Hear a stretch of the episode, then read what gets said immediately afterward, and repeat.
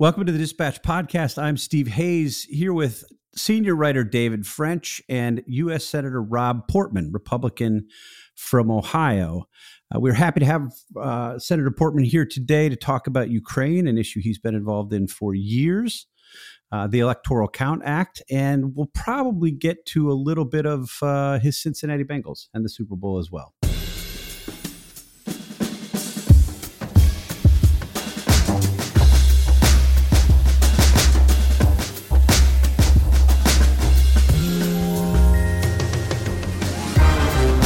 Senator Portman, thanks for joining us on the Dispatch Podcast.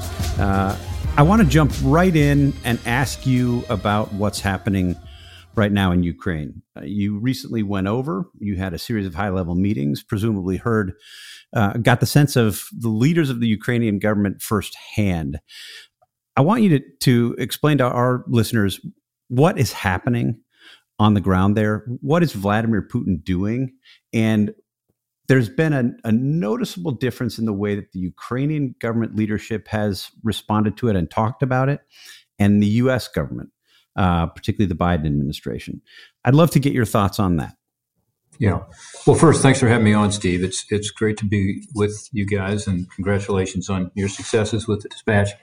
Um, what's going on today is sort of a replay of you know what went on almost 80 years ago in Europe. You have uh, in this case, authoritarian large country saying, you know, we'd like to swallow up a smaller democratic country. And it's extraordinary that this is happening in the 21st century. And, and the outrage uh, that so many free countries feel, luckily, is being channeled into something constructive, which is providing more arms and military assistance generally to Ukraine, which they're asking for to be able to defend themselves.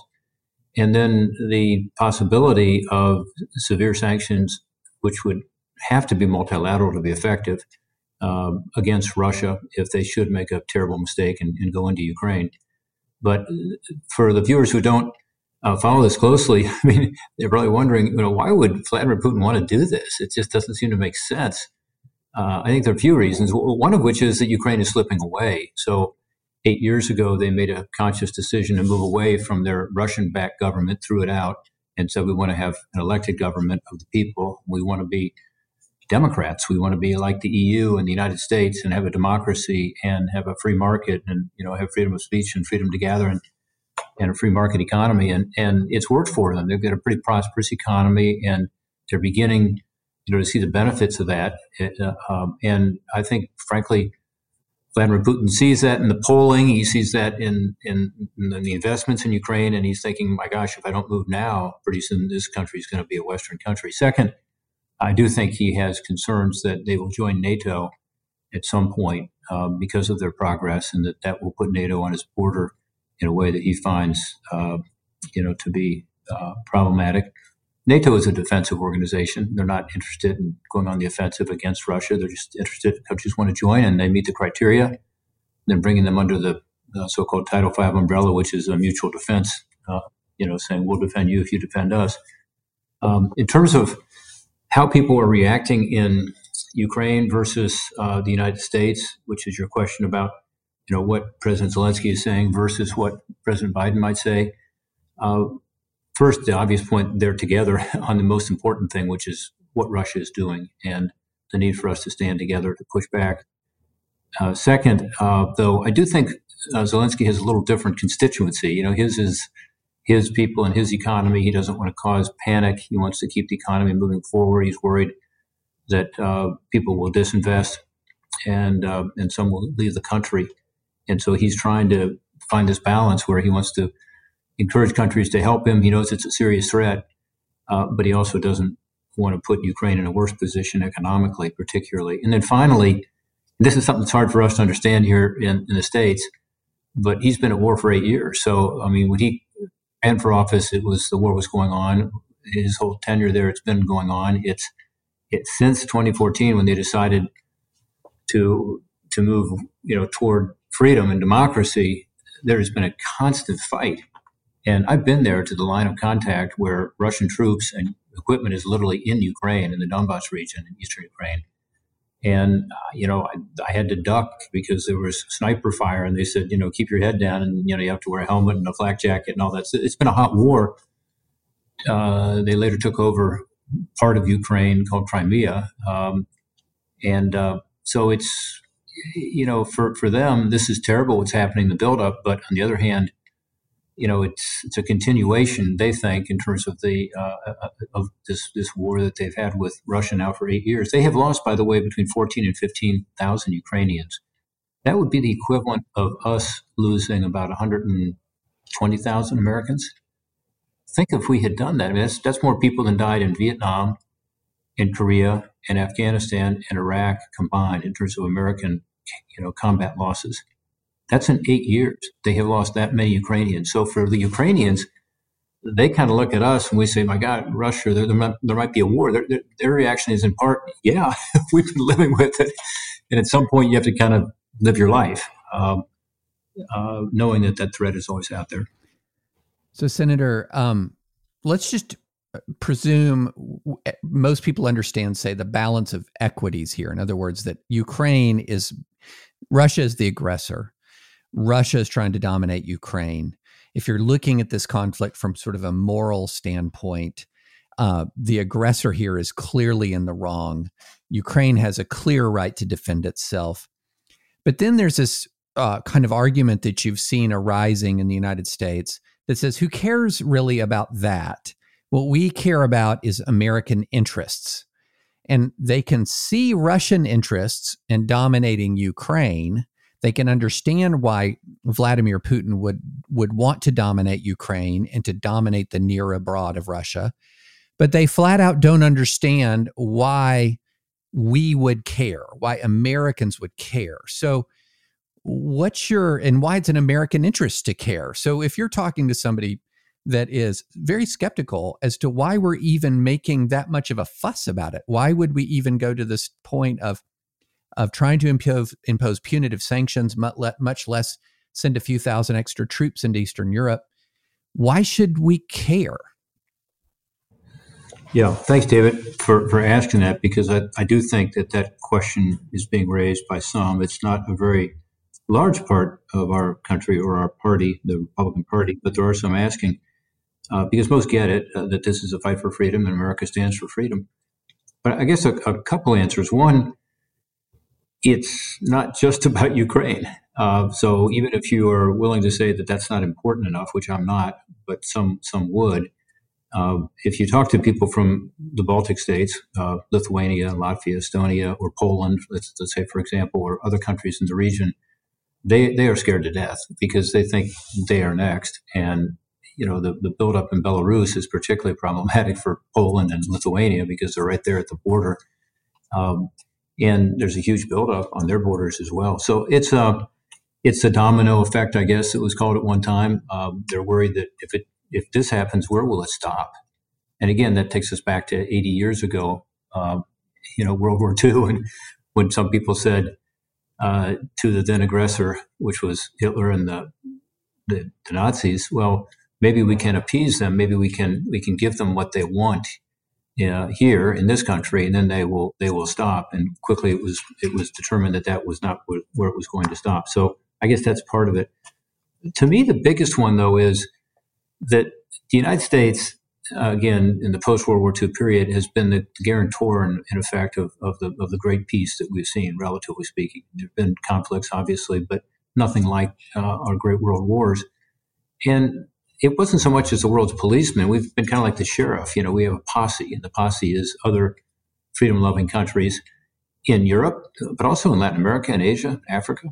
And they look to us to be the leader, uh, partly because we are the largest economy and we have the most powerful military and we have the, the means to do it. We have the ability to project force for peace.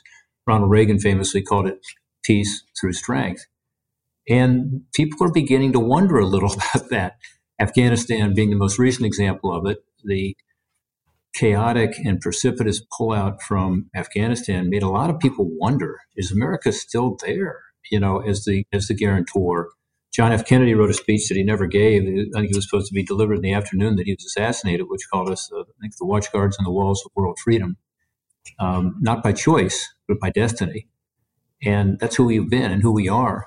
So sometimes we like to kind of pull our horns in and go home and just everything's going to be fine. But when you do that, what's going to happen with China and Taiwan? What's going to happen in the Middle East with Iran and their ambitions, you know, to have the, the is it the Golden Crescent all, all the way, you know, pushing Israel into the sea and certainly taking over Lebanon, which they're in the process of doing, in effect, through Hezbollah. What's going to happen in places like Latin America and Africa uh, if sovereign nations' boundaries are not respected? And it begins to unravel pretty quickly. And uh, U.S. interests are in all those places. So I, I, think we have a role to play that most Americans acknowledge. Uh, it's not, again, to be the world's policeman trust me, we've made mistakes, uh, including in Iraq, in my view, in Afghanistan, and how we conducted it. We're not good at nation building, but we're pretty good at keeping the peace. And so I think this is a bigger issue. It's about liberty and freedom and democracy and all that, but it's also about the post World War II order and, and the rule of law being respected to keep that order. So I remember when President Bush, uh, 41, was uh, in his cabinet room, meeting with his cabinet, talking about what was going on then with regard to Saddam Hussein coming into Kuwait.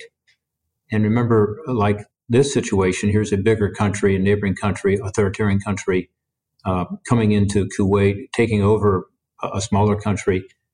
And, um, you know, some people said, well, why do we care? You know, this is sort of, uh, you know, it's not really our fight. And this was not about the later Iraq War. This was about whether Saddam Hussein should be permitted to take over another country. And it was just in his heart, you know, like as a World War II veteran and as a patriot and as a person who believed that America's role was to project power to be able to keep the peace, he was outraged by it personally. And that's why we got into that conflict. And by the way, the Senate only approved it by, I think, two or three votes, the, the resolution to use force, which he you know, he wanted to go to the Senate and the House to get support. But even if he hadn't gotten that support, I think he would have done it because he felt like this cannot stand. And we had a very successful effort at that point, you know, with a couple hundred thousand troops and Colin Powell and pushing pushing him out. You can argue about what happened next, uh, which, as I said, was problematic in some senses. But but I remember that sense from him. Guy was a junior staffer, then sitting in the back of the you know along the railing in the room, listening to him talking about this and thinking, okay, that's the America that I want to identify with, that we have a role here, along with our allied nations. Remember, 42 countries joined us in that effort. And there so, how should 40- we think of, sorry, how should we think of Joe Biden in, in, this context? I mean, you pointed out what I think virtually everybody agrees was a calamitous withdrawal from Afghanistan. Whether or not you agreed with the the policy objectives that he was following, the way that we did it was was bad. I worry about the message it sends uh, after four years of a Trump of, of, a president in Trump who we might call non-interventionist, maybe neo-isolationist. He he made an argument. He said, "Look, America should focus on America. We should focus here. We're not shouldn't be as worried about these things overseas." Joe Biden has a long history uh, as a senator who was interested in, in diplomacy, interested in foreign policy, made an argument about America's role in the world. And now we've seen him pull back from Afghanistan. And I would argue, in the context of Ukraine, when you and Senator Cotton and some others were raising, um, maybe not raising alarms, but raising the issue with the troop buildup by Russia uh, on the Ukrainian border in the spring, the White House was late and pretty quiet, I think. And then fast forward to the fall and the most recent round of rhetoric coming from the White House, they, they seem to have sort of caught up and then kept going. Lots of discussion from the White House about an imminent attack from Russia. They've since decided that they don't want to be using the word imminent, but they are they sound alarmed. Uh, what does that tell us about Joe Biden and the way that he sees America's role in the world? Yeah, well, first, let me say I appreciate the fact that they have recently announced that we're going to send some troops to neighboring countries. You know, this is a few thousand troops, so it's it's it's symbolic in some respects, but it's important. So the Polands and the Lithuanias uh, and the Latvias of the world are, are very happy um, to have some support. And these are troops that will be probably incorporated into a, into a NATO force that is um, uh, likely to be uh, part of this effort. So I, I appreciate that. Having said that, you're right; they were slow to the game, um, and uh, you know, and then once they were in the game, uh, perhaps um, you know, not not quite as steady as you need to be. We talked about George H.W. Bush a moment ago. One of his strengths was his steadiness, including during the fall of the Berlin Wall, and uh, you know the the way he, as he said, he didn't dance on the wall. You know, he was steady. So the, the rhetoric needs to be tough and firm, and it needs to be um, backed up. So you don't draw a red line, as President Obama did, and, and others have done over over the years, and then not back it up. You have to back it up. But um, so I wish they had done more earlier. I think it would have helped, but they are catching up now, and I appreciate what they're doing. And I try to work with them because this is about America and our interests, in my view, very much so. And that requires bipartisanship and the legislative branch and the executive branch working together to create the uh, strongest possible um, opposition to what Putin is doing uh, military assistance and sanctions and helping on the cyber attacks and the disinformation. That's all helpful to keep uh, Vladimir Putin and Russia from making the big mistake because it shows that if they do it, it will be a bloody, costly conflict and there will be consequences for the Russian economy that we've never seen before because the sanctions will be so tough and so broad. Um, that's what that's what this needs to be about, and it doesn't need to be about uh, you know uh, saber rattling. Uh, it's just the opposite. Uh, Russia is the aggressor here, but firm and matter of fact and um, and resolute. So, uh, Senator. By the way, can, can, I just make, make one, one other point that I, I I hesitate to do this because Steve, you're right. Sometimes the America First agenda uh, was viewed as, you know, not supportive of our allies. The fact is, it was Donald Trump who provided defensive but lethal weapons to Ukraine for the first time. It was Donald Trump and his administration who expelled Russian diplomats in a significant way uh, and let send a very strong message. And there are other examples as well. It was, of course, the Trump administration that you know rebuilt our military again. This sort of has to happen every time a Republican president comes in. You know, you've got to restore the ability to project force, and he did that. So when some of the Trump supporters tell me, "Well, you know, what are, what are we doing here? Why is this is not consistent with America First? I remind them it was it was Donald Trump that provided that help to Ukraine when they needed it, and the, the Obama administration, despite my uh, advocacy and you know attempts to get them to do otherwise would never provide that military assistance to Ukraine they were asking for to defend themselves. Not, not never American boots on the ground, but just give us the ability through equipment and training to be able to defend ourselves. So, a quick question, and because I, I, I, also want to talk, and I think we both want to talk about the Electoral Count Act. Um, but are we comfortable where our are we comfortable with NATO unity at this point? Um, the chief of the German Navy, for now former chief of the German Navy, resigned uh, after really going on the a very odd, um, giving a going on a sort of a very odd tirade about Putin deserving some respect, uh, Crimea never coming back to Ukraine. Um, are the are we in cohort? Are we in lockstep right now with the key members of the NATO alliance? Well, uh, David, it's a good question, and this is how I analyze it for what it's worth. I think Vladimir Putin has done more to help unify the alliance uh, than anything in the past several years. So the transatlantic alliance, and in particular the NATO alliance, is stronger now than it was a month ago. Stronger now than it was, you know, six months ago, a year ago. So, in in a in a strange sort of way, uh, what Vladimir Putin has done by taking these unwarranted aggressive actions is he's brought the NATO alliance alliance much closer together. Um, I mean, look what Denmark is doing, or look what what Lithuania, Latvia, Estonia are doing. Uh, look what Poland is doing. Look what Canada is doing. Look what the UK is doing. Um, you know, France is talking about putting a significant number of troops into this NATO force we talked about. Um, so that's all good. The outlier is Germany. And uh, Steve heard me talk about this, but you know, I did not know actually about this uh, naval officer and, and, and, what he said, but I do know that they are moving very slowly in providing the necessary approval for other countries to send weapons to Ukraine if those weapons were made in Germany originally and are subject to a license where it requires an approval from Germany. An example I used on Meet the Press the other day is is an outrageous one to me, which is you have these howitzers that were built decades ago in East Germany. These are Soviet weapons. These are this is artillery howitzers. Ukraine wants it. Estonia has it. Estonia wants to help Ukraine all they can. Uh, they're getting newer artillery. They're happy to give Ukraine these howitzers, but they can't because they're subject to a license agreement, and Germany has refused thus far to provide approval.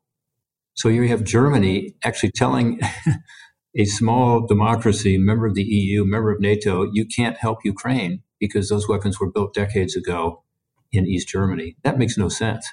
What's the explanation from the German perspective? I mean, what what is if if they're you know based on your experience in dealing with these issues, if I if I've got say the German ambassador here, what's he saying in response? Why are they so dilatory?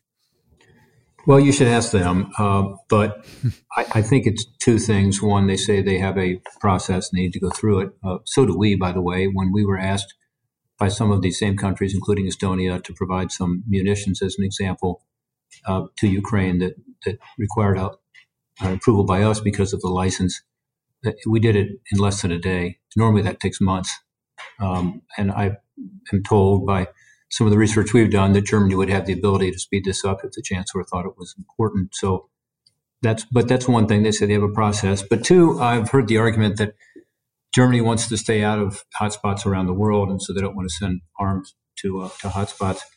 I would remind my friends in Germany, and they are our friends, and they're great allies in so many ways. But I'm understanding that they had the largest export ever last year of military equipment abroad. They make a lot of stuff in Germany. They export it, and one thing is military equipment, munitions, um, military equipment, and they send it to countries like Egypt.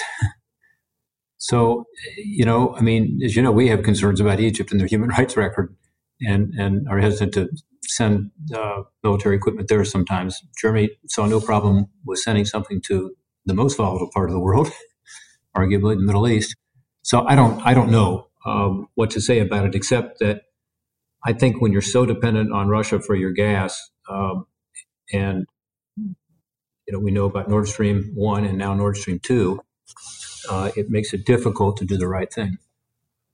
Yeah, it seems like the the Germans want an economic partnership with Russia and a political partnership with NATO, with everybody else. It's time for today's Lucky Land horoscope with Victoria Cash. Life's gotten mundane, so shake up the daily routine and be adventurous with a trip to Lucky Land. You know what they say. Your chance to win starts with a spin. So go to LuckyLandSlots.com to play over 100 social casino-style games for free for your chance to redeem some serious prizes. Get lucky today at LuckyLandSlots.com.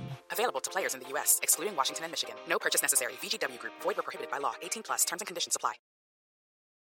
Let me jump. I, I know uh, we're we're pushing up on time, and I want to jump to uh, discussion, brief discussion about elections. Um, you saw the statement that President Trump put out the other day about Vice President Pence, saying if the president, vice president, had absolutely no right to change the presidential election results in the Senate, uh, why are Democrats and RINO Republicans working to pass legislation that will not allow the vice president to change the results of the election. Um, and he went on to say that Mike Pence, what you're doing tacitly acknowledges that Mike Pence did have the right to change the outcome. Um, what do you say to the, the president? Does he have an accurate understanding of that? Um, and what kind of conversations are you having about making changes? Yeah, he, he might be right. I, I think the statute is really confusing and it's ancient. it's one of these 1800s. But wait, you think he might be right? You think President Trump might be right that Vice President Pence could possibly have the unilateral under the electoral the under under the under the ECA, the Electoral because Count it's Act. So vague. It's, it's very confusing, um, and it also is very confusing as to what the role is of individual members. You know that, that one senator could require uh, a vote, which happened, by the way, you recall in 2004, I believe it was, in Ohio. Barbara Boxer was the one senator. Uh, and it, you know, it, it, I think it's just it, it's time to revisit the whole thing, but because partly because he he, he may be accurate um, about that. So, uh, by the way, to my Republican friends, I sometimes raise the point that this is not about Mike Pence. He's he's no longer vice president. Kamala Harris is now our vice president. And would they want her to have the decision, you know, in the next election, two and a half years from now, to say who won or who lost, despite whatever states certify? So, I mean, it's just wrong for our country. It's it's constitutionally questionable in my view because the Constitution clearly allows the states to make this decision, uh, state legislatures in particular. So, I I think the whole thing may be unconstitutional, but at a minimum, let's clarify it and and, and take out the ambiguity, and that's what we're trying to do. Uh, I think Republicans and Democrats alike should think that's a good idea. So, uh, Senator, I, we at the Dispatch pride ourselves on very sober minded headlines and not being clickbaity and all of that. But Steve let me put out a newsletter that was entitled Stop Screwing Around and Reform the Electoral Count Act with a, with a subtitle that said, We're idiots if we don't. Okay, so that's just cards on the table where I'm coming from. Uh, what is in, in, I, I completely agree. It, it needs clarification. It's an ambiguous mess. It's an eight. It's a single 809 word paragraph with one sentence that I think is 247 uh, words or so with multiple semicolons and dozens of commas. Can we? Is this something that we can realistically expect uh, to get done? Is electoral count act reform? Is this something where uh, folks are going to say, "Oh, yeah, we got it. We should do it. We should do it," and nothing's going to happen? How brass tacks? How realistic that we can get something concrete done on the electoral count act? I think it's likely we can get it done because I just like when people learn more about it, uh, they think it makes no sense. And by the way, they're shocked by the fact that you know, for instance, one member of the United States Senate could take the certification from a state like Ohio and say, you know, this doesn't count. Let's have a vote on it. Uh, it's just not it's just not fair. Um, so I, think we can get it done. I mean, Republicans and Democrats alike uh, would, would like to clarify after an election's over, you know, what the results mean. I think that's what this is about. So that's less controversial, frankly, than some of the other things Democrats want to do, which I disagree with, which is basically to take away the power from states by preempting it with a federal standard. So in Ohio, as an example, we've had absentee voting for a long time. It's no fault absentee, meaning you don't have to have a reason. And you know we're careful about it, and um, we we have had good luck with it. We've had good, safe, secure elections and good turnout. Um, but you know, for the federal government to step in and say it's got to be done this way or that way, I think again it's inconsistent with the Constitution, which vests that power in the state legislatures. But also, we're a country of of uh, you know laboratories of democracy. Our states, some some come up with some pretty darn good ideas, and then the other states pick it up in terms of how elections are, are run. So that's really the difference of philosophy. But Electoral Count Act is one where I don't think there's there was any deep philosophical you know support for it. I think it's just a question of cleaning up a, a, confusing, ambiguous statute and making sure it's clear that you know an individual, uh, whether it's Kamala Harris or Mike Pence, would not have the ability to overturn the results of an election. Senator, before we let you go, we have to ask you, of course, about your Cincinnati Bengals going to the Super Bowl. Um, Super exciting. Is that is that a? Would you have guessed that I could say that sentence at the beginning of this season. Your Cincinnati Bengals going to the Super Bowl. So I, I will I'll I'll say I thought the Bengals were going to be pretty good this year. Um, I, I, think Ja'Marr Chase is a great addition. I think the defense isn't great, but not bad. Joe Burrow is is a, a superstar. Joe Mixon's a good running back. The question was the offensive line. Are you surprised that the offensive line has overperformed the way that that happened? And to what do you attribute the success uh, of the Bengals this year overall? Yeah. Well, first of all, I, like you, was really optimistic and knew that we were going to have a good season, which for the Bengals means, you know, uh, any season that, that, ends with more wins than losses because we've had some tough times over the last uh, few decades. We did go to the Super Bowl in 1989. I was there in 1981, the only other time we went. And those were exciting times. But in the 90s, I think we had the worst record of any professional sports team. Uh, we, we've had a tough, tough time. And we're a small market team, and you know we, we haven't maybe been able to do quite as well in recruiting, um, in part because of our record and, and small market. But boy, that's all turned around now. I mean, it's really exciting. I've had colleagues come up to me all week. I've been wearing my orange tie every day this week. Uh, I've, now run out of orange ties. Uh, the Bengals, you know, gear. I wore my Bengals hat on the floor yesterday, and the one of the uh, sergeant at arms made me take it off because you're not allowed to wear hats on the floor. It turns out, but uh, I put it right back on when I left the floor. But um, I think the O line is has overperformed a little bit. I, I, do think people forget the fact that the the Browns, this is the family that, that owns the Bengals, the majority owner, they invested some money in getting some free agents and and bulking up that line a little bit because they knew they had to protect Joe Burrow better than they did last year. And remember, he had a, a, a serious knee injury last year, so the line isn't. Uh, you know, it isn't as good as uh, the the uh, running back, quarterback, cornerbacks with great backfield. Um, I, I, think the two keys to our success this year have been uh, one, the leadership of Joe Burrow, not just his arm, but his ability to really bring this young team together. Uh, obviously, Mixon's good. Joe, Joe, Mixon is a good running back, and Ja'Marr Chase is awesome. And they've got a chemistry that goes back to their LSU days, uh, he and Burrow, and that's been neat to watch.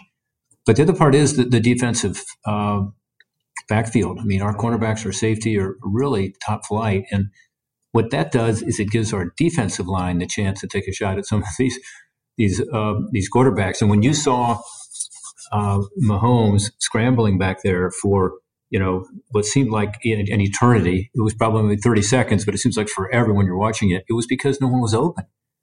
And eventually, uh, you know, he, he, a defensive end was, was was able to track him down, or a linebacker, um, and so it's it's it's partly our our O line is better, uh, but a lot of it I think is our defensive backfield has been awesome this year, and Joe Burrow is a leader.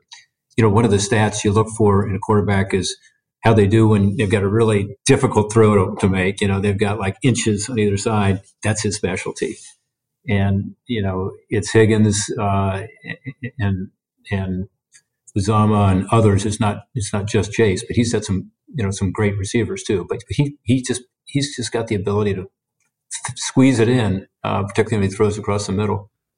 What are you going to eat when you're watching the Super Bowl? Well, Skyline Chili. Getting to the real questions. Skyline Chili. So we've got this crazy dish in Cincinnati called chili, Cincinnati chili. Yeah, I have a chili party here in DC every year, and half the people just can't get into it. You know, it's a acquired taste. But I, am I'm, I'm in that half. I need spicy. I can't have sweet with cinnamon. My wife is from oh. Ohio and she loves Skyline she loves Skyline. Yeah. Well, once you get once you get into it, uh, for most people anyway, it becomes uh, an addiction. And my kids love it, and Jane loves it. So we'll be doing a little Skyline chili, and maybe some Hudy beer. There's a uh, there was some beer made back in '81 or '88 called Hudy beer, and some people were bringing out their beer from the 1980s and I think they're drinking it, which will probably have a lot of hospitalizations, uh, emergency room visits. That's true, but but I think there's going to be some new Hudy beer on the market in the next next five or six days, and and might have a little of that too.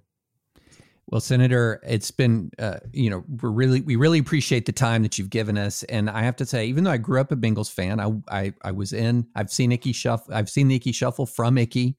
um, lived grew up in northern Kentucky, but lived in Tennessee for a long time now. Tr- decisively transferred my allegiance to the Titans. I haven't looked at the stat sheet. I think we sacked Burrow 83 times. Yeah, it was nine still, times. yeah, you, you still beat us. I've forgiven you for that. I've forgiven Bengals Nation for that, and it's all go, go all go Bengals from here. But thank you very much, Senator. Uh, really appreciate giving us the time. Appreciate it. Thanks, David. Great to see you. And Steve, always good to see you. And good luck, guys. Take care.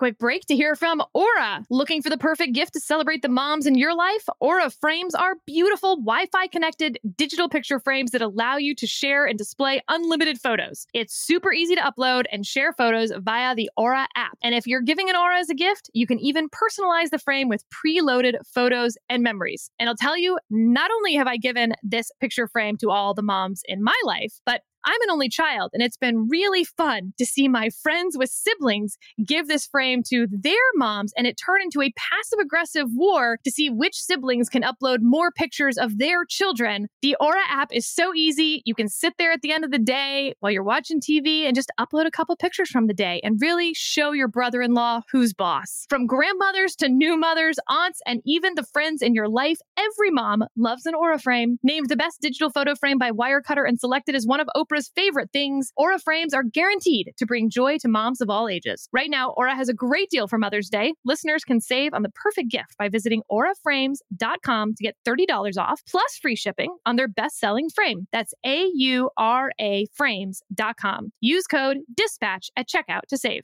Terms and conditions apply.